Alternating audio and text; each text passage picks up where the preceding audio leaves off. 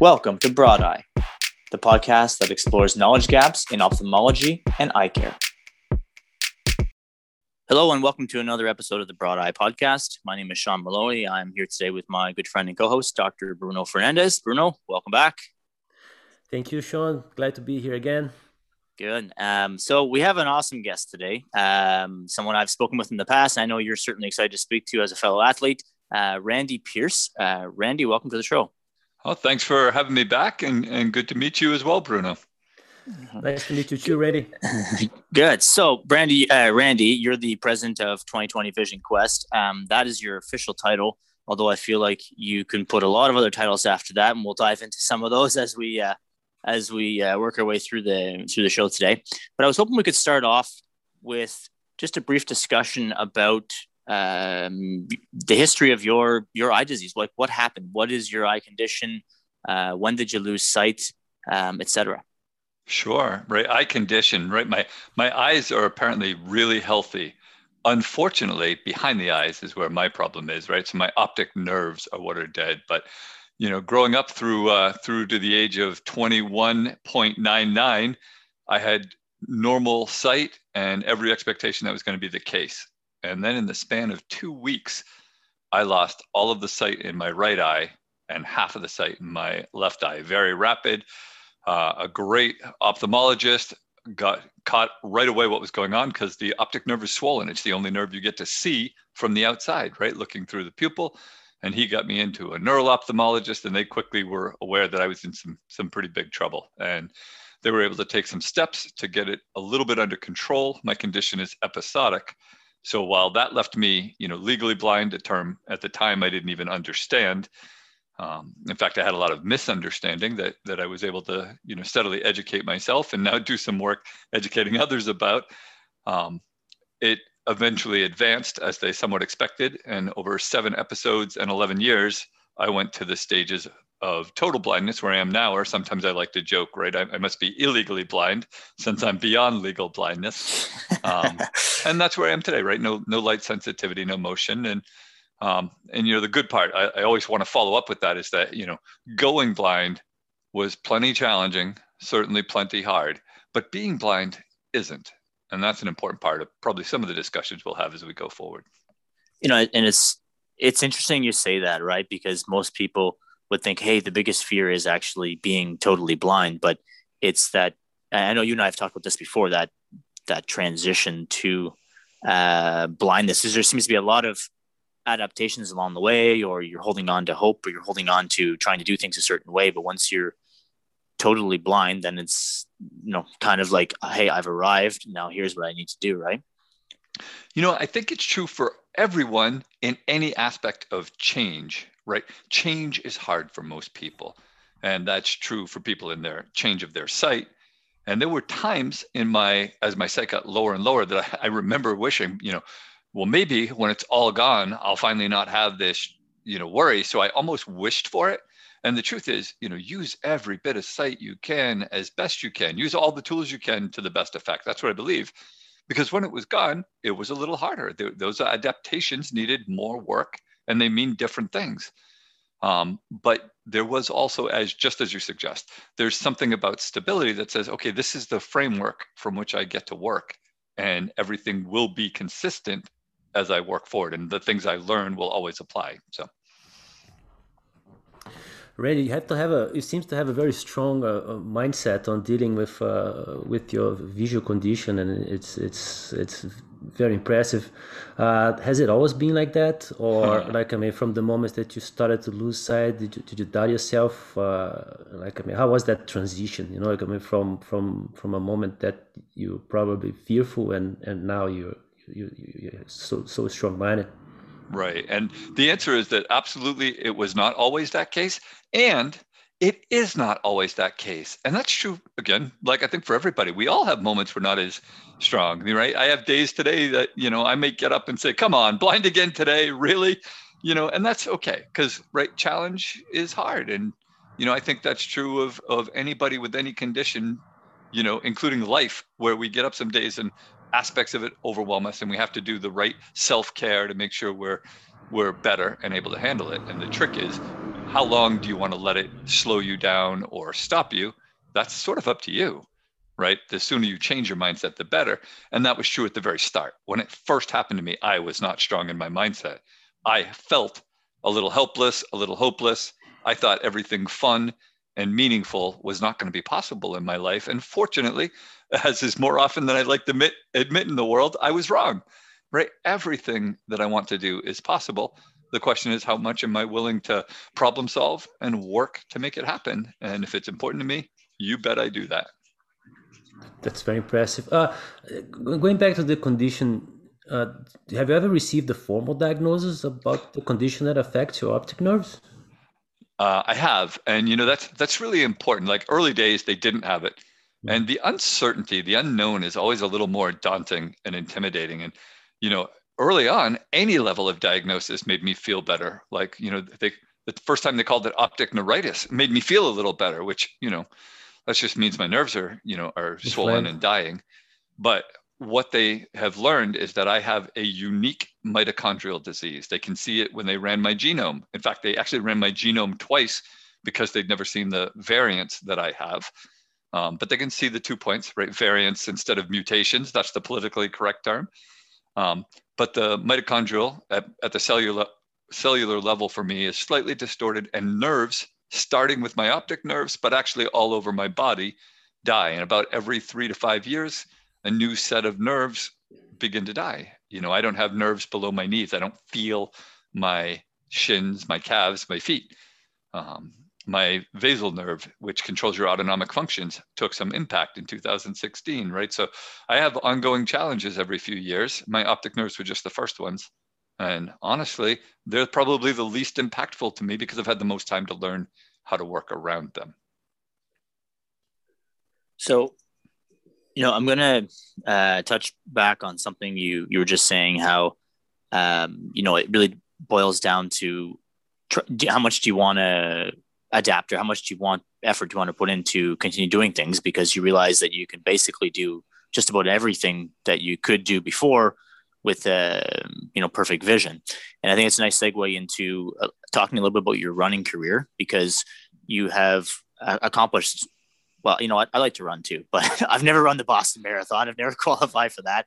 You know it's hard enough to do whenever you can see where you're running. Um, can you talk a little bit about your your running career and um, maybe some of the you know the highlights, including the training for getting the Boston. Sure, you know, and uh, running like anything, you know, like these times in COVID, when you have something that you lose, you really learn to appreciate it and the value. Like when I lost my sight, I really began to appreciate the value of vision. And my nerve condition for a while took away my ability to walk, not because of my eyes, but because of the damage to my cerebellum that put me in a wheelchair for uh, one year, eight months, and 21 days. And in that case, I was able to work my way out of that through a lot of processes. Um, and when I began to walk again, I, I, realized what a gift it is. And I began to, you know, walk in as many exciting places as possible that led to hiking, getting in better shape to hiking led to running. And as I did that, I began to learn that as a runner, I was actually reasonably more gifted than I anticipated. And um, you know, I, I ran a lot of road races early on, including, you know, I ran a, a race in 2013 called the Boston Athletic Association 5K.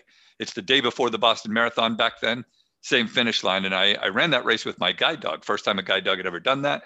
And when we crossed the finish line, they took a photo of us crossing the finish, celebrating ability awareness, right? Which is what I believe in, right? What you can do is always more important than what you can't do. So celebrate your ability. Don't don't put the focus on disability. Put the focus on what's important, what you can do. And if there's something you can't do and it's important, well, that's where you start getting into the notion of, you know, believing and problem solving, achieving. But running was one example, right? I had I was there running, and at that time I, I ran both with my guide dog and also with human guides. But we crossed that finish line and we were celebrating this moment and they shared that on their social media. Again great great moment. But they shared it the day after we ran the day of the 2013 boston marathon. And just as i was you know sharing that with my friends the bombs went off and hmm. ripped that flag display that's in our photo apart. And you know what that shares with us right is the reality that when people don't communicate well and when people don't resolve differences well awful things can happen. And what do you do again? Well, some of the lessons I learned my transition of a site, you put your focus forward. And that's where I really said, you know, I want to do more with this running. I'm first off, I said, I, I want to elevate up to the Boston Marathon because I'm going to run that because I want to respond with hope and I want to join a community that says we celebrate the elite human spirit, not just the elite human athlete, because that's a part of Boston. And in the journey to do that, I, it actually took me, I thought I was going to do it that next year, but I, uh, I had a tough journey. My, my guide dog had osteosarcoma, bone cancer on his skull, and I, I lost my boy that year. Um, and I, I dedicated a lot of time to him instead of training and qualifying and all of that. But the next year, I dedicated the year to him. And that's where I discovered that in that training process, now relying on people instead of guides, I, I started working out a new technique for running. I use a rigid tether. A lot of people use a soft tether that helps me as a totally blind athlete manage all the different terrains on the road, manage my size because I'm a bigger guy. I'm 6'4, 200 pounds. And that means I take up more room. So, how can I get narrow, right? So, we started solving all these problems. And on that journey, I started uh, appreciating that I had good speed. And the more you practice, the better you get at everything, right? I like the expression, not practice makes perfect, but practice makes progress. And I got invited by Richard Hunter, an incredible man. He brings blind runners from all over the world together at the California International Marathon. And he said, I, I think you're going to compete and do well out here. And I went out there in December that year and I, I won that first race. And there were some fun stories about that. But that set me up, you know, for one one year later than expected to get into my first Boston Marathon and run with a pair of friends, a husband and wife team. You know, the husband ran the first half and the wife guided me for the second half. And, uh, you know, my first Boston Marathon, I think was 350, 37, three hours, 50 minutes and 37 seconds. And I, I felt great at the end of that. And I've had some bad marathons too, right? Because it's hard. But all the time I start learning the power of teamwork, right? how much we bond and work together. That's true with my guide dogs. That's true with the people that I that I train with, and and you know that's an extra part of the experience that you know as a person who needs a guide to run, I get out of that, and that's something they get out of it too. Um, I could go in a lot more on that little gem with a story or two, but let me turn it back over to you so I don't take too much time on you. That's amazing. Like it's still on your uh, athletic achievements there. It's something that interests me a lot. Uh, hiking, right? So you you besides like those marathons, like you're very much into hiking, and I'm gonna follow up on the Mount Kilimanjaro hike, but I wanna I'm interested also on on your uh, challenge of hiking 48 peaks in the in the state of New Hampshire, and you did that over the course of one season only. Was it right? Yeah, one one winter actually. So I've I've climbed them a couple of different times, um, and one particular winter in 2011 into 12, we took a three month window to do all of them during that winter season because it's it's something that's rarely done for people, you know, in general to be able to do them in the winter or even to do them in one winter. So, in an effort to try to raise awareness for a lot of the things I believe in, I set out to do that, but I was sort of I was sort of taking it a little bit easier on myself because while I have climbed them now in the all season time, with which by that I mean in the summer, where it's more challenging because the twisty, rocky, rooty, where do you put your foot steps of the summer are actually my biggest challenge. And in the winter, I have new challenges because I may lose sensitivity in my hands to gloves, I may lose my hearing to hats, but the, the snow fills in all those tricky footings and it becomes smooth. And it may be slick, it may be icy, but I can wear devices on my feet that cover that. Right. So you give up the biggest challenge, even though you add some new problems. So winter lets me be faster. So doing them all in that one season maybe had a little bit of benefit to me as well. But still, you know, by by all measures, you know, a, an accomplishment I'm very proud of. No, exactly. And I mean, just doing a quick math there, it's almost like you you hiked a mountain every other day. Huh. And and to some extent, right? So you know, 48 peaks, and you've got 90 days roughly, right? So yeah. you're absolutely right. But the trick is, you sometimes you're doing a, a couple of mountains on the same day. And, All right. You know, the, there's a Bonds Traverse in the winter where because you're going out into the wilderness, you go out and you get four peaks but you're doing a 24 and a half mile day. Yeah. So you're putting some work in. And also, like, I mean, it might not be as known as sexy as Everest or Kilimanjaro, but I, I once heard that it's uh, it's actually the White Mountains are actually quite treacherous because of the ever-ending. Uh, the, I mean, the the weather seems to shift unexpectedly, right? Absolutely, and you know, there's two parts to that, right? I'm not a risk taker. I'm a problem solver, and I try to highlight the difference, right? I'm a risk manipulator because there's risk in everything we do. And the trick is to understand what are acceptable levels of safety and how can you get things to that point. And in the whites, one of the things that gets a lot of people in trouble and causes a lot of those challenges, they're very accessible. You can drive to areas where, you, where almost anybody can make an attempt on them. And that leads people to think there's a level of security. It's so quick to get to, quick to get out of. But then they get up into there and they don't realize how quick the weather can change and how quick they can make a wrong turn that gets them into the depths of a wilderness, that it is not easy to get up to them to get them rescued. And hypothermia kills people in July, often in the White Mountains, because you know we're going to have snow here tomorrow, um, and significant snow probably in those mountains, and people just don't anticipate that. And lack of education is what does people a lot of harm in the hiking world, and you know right? Probably lack of education does what some of us sight impaired people a lot of detriment, right? When we're talking about, you know, trying to get jobs, trying to get advocacy, you know, all of those things. But the, the reality is in the mountains, it's deadly for people. And I worked with search and rescue on a project and I asked them, you know, hey, as, as close as you're following me, should I should I be concerned that you're worried about me? They said, no. We see that you're solving problems and you're approaching this with an education and a preparedness you're not the kind of person we have to worry about. And that doesn't mean I don't keep those precautions up, but because the risks are there. But if you do the right things, and when your risk factors start climbing, you back out. And I'm more proud of the hikes that I said, hey, we need to turn around because the risks are getting unreasonable than the hikes that I pushed through, which happened a few times, especially early. And maybe took risks that could have made things uncomfortable or unsafe. Yeah, that's wise. And getting getting to Mount Kilimanjaro now was that your highest uh, peak? So yes, um, in the Andes, I got close to it on a couple of hikes while we were down there. But uh, nineteen thousand three hundred forty-one. You know, the air is pretty thin up there. Yeah, uh, you're on a pillar of the earth, and you know they they tell you to be ready. You're taking one breath for every step because you can't get enough oxygen to your muscles, which had an interesting effect on my guides because they couldn't speak to give me instructions.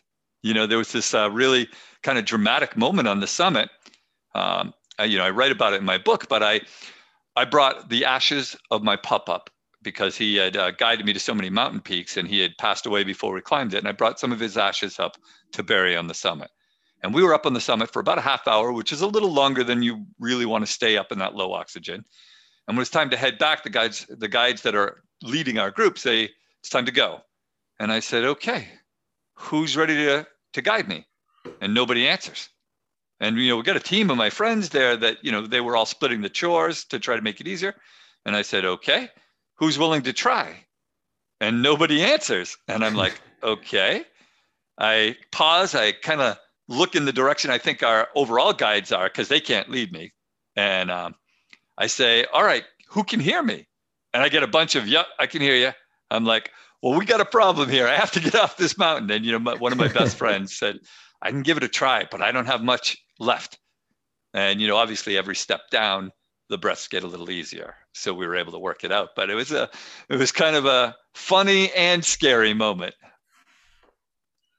That's, uh, you know, that's, that's a good story that you got there in that sense. The, you talked about your book. Uh, maybe we can uh, dive into that a little bit. Your book uh, is called See You at the Summit. And, um, you know, what was, what drove you to wrote to write the book uh, and what message are you really trying to get across to the, the readers Sure, no, the great questions, and thank you for that. So I do a lot of presentations, right? I do them, you know, from the corporate level to to all all levels of schools. And after I present, one of the most common questions I have is, you know, why don't you write a book or do you have a book? Because people want to know all the answers to how did I develop the mindset I have?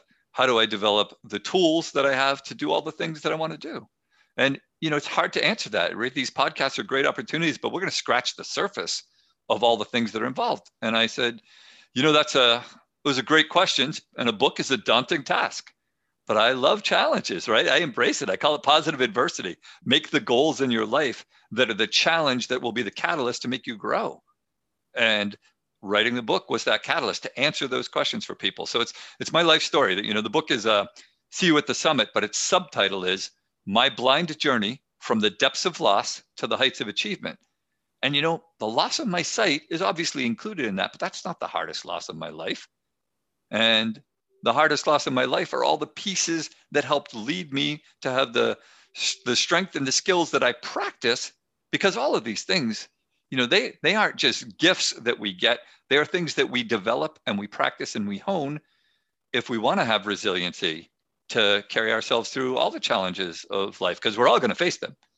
And that was the hope of my book that i'd share my story and maybe leave some guides for people some guide points on how they might approach some things with a little bit of a, a an insight from a blind guy right my vision of how we can all you know interact with the world in a maybe a better way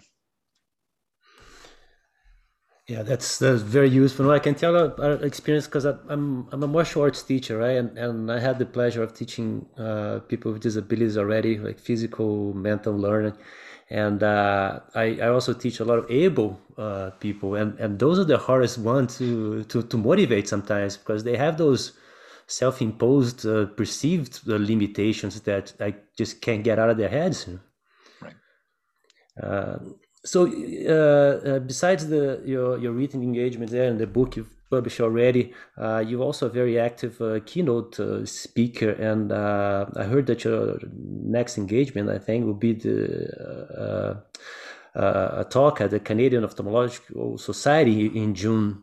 So, what it can you advance a bit, like what the message you're willing to share, like um, on that talk? Sure. I uh, I'll probably have a couple of keynotes between now and then, actually, because they they come in pretty regularly, and I'm uh, I've got a collegiate commencement to give as well before then. But uh, that message, right? I think there's a powerful thing. I have such a such a great deal of admiration and respect for what the eye doctors of the world, what the ophthalmologists of the world can do for us, because I respect what sight, what our eyes, and the health of them allows and I respect especially, right? My own sight was saved for 11 years beyond what it might have been because of a doctor who was quick thinking. And I, I love that. But they know that part. What I want to share with them is some of the other powers that are within their grasp. And it's the power, right? It's it's courage, compassion, and connection. I really believe in it. It's right. It's how it's the seas beyond the sea. And what that is is how to help people get connected with all the other sources that will complete their life, right? Because my eye health was only one part of that. And the mental, emotional, and the physical skills that I would need to be a whole person of health when I lost my sight and when I was losing my sight is a step that we can be better at connecting. And that simply involves that that connection point between the ophthalmologist and the service trainers that, that help us gain those skills.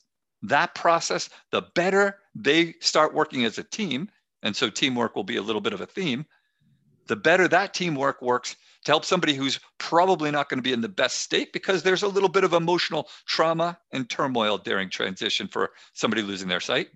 So the more those teams can advocate to work together to bring that person to see those opportunities for themselves, the better that transition will be. And I think that's one of the number one opportunities to help people have a clearer vision for a better life. So, just maybe building on that point a little bit, Randy, um, if you were in the position where you were giving physicians or patients, the other side of that equation, um, any advice uh, let's say immediately after someone gets diagnosed with a blinding eye condition you know what might you tell the, the clinician that they can do? Um, and what might you tell the individual who's being diagnosed? And uh, you know maybe maybe we can dive in a little bit into mindset on that because uh, that seems to be kind of the ace in the hole here i find uh, in everything we're talking about it you know with mindset uh, about being able to um, you know attack this problem in a certain way. So I'm just curious if you have any any thoughts on that. I do, and, and it's it's not a linear solution, right? Because every patient might be at a different point in their mindset, and there are so many things that could intimidate them, and so many things that might resonate for them, and it's hard to judge those things. So knowing what is that right connection point. You know, I speak to people who are new to sight loss on a regular basis because they get referred to me all the time. And the first thing I have to find out is where they are. And that's a hard read sometimes. And honestly, that's not what most ophthalmologists are kind of going to be trained to do. So I'd I'd love if there was some easier integration between the ophthalmological offices and the centers for sight services to have one of the you know social workers that is trained for that to be at quick call and access to get to those offices to to be able to speak with those patients and and you know provide the the, the free consults that are most places do to say hey you know this is really overwhelming right now. And we just want to let you know that we can help resolve and take it down to whelming right? Um, we can help give some of those solutions and there's a process. And what's that right stage? They need to help find that and work to that. And and in regards to the patients right? You know a lot of these agencies you know have a name like you know association for the blind. And boy if somebody's losing a little sight they hear that and they're like oh, i'm not going blind am i? So boy a doctor doesn't necessarily want to expose that.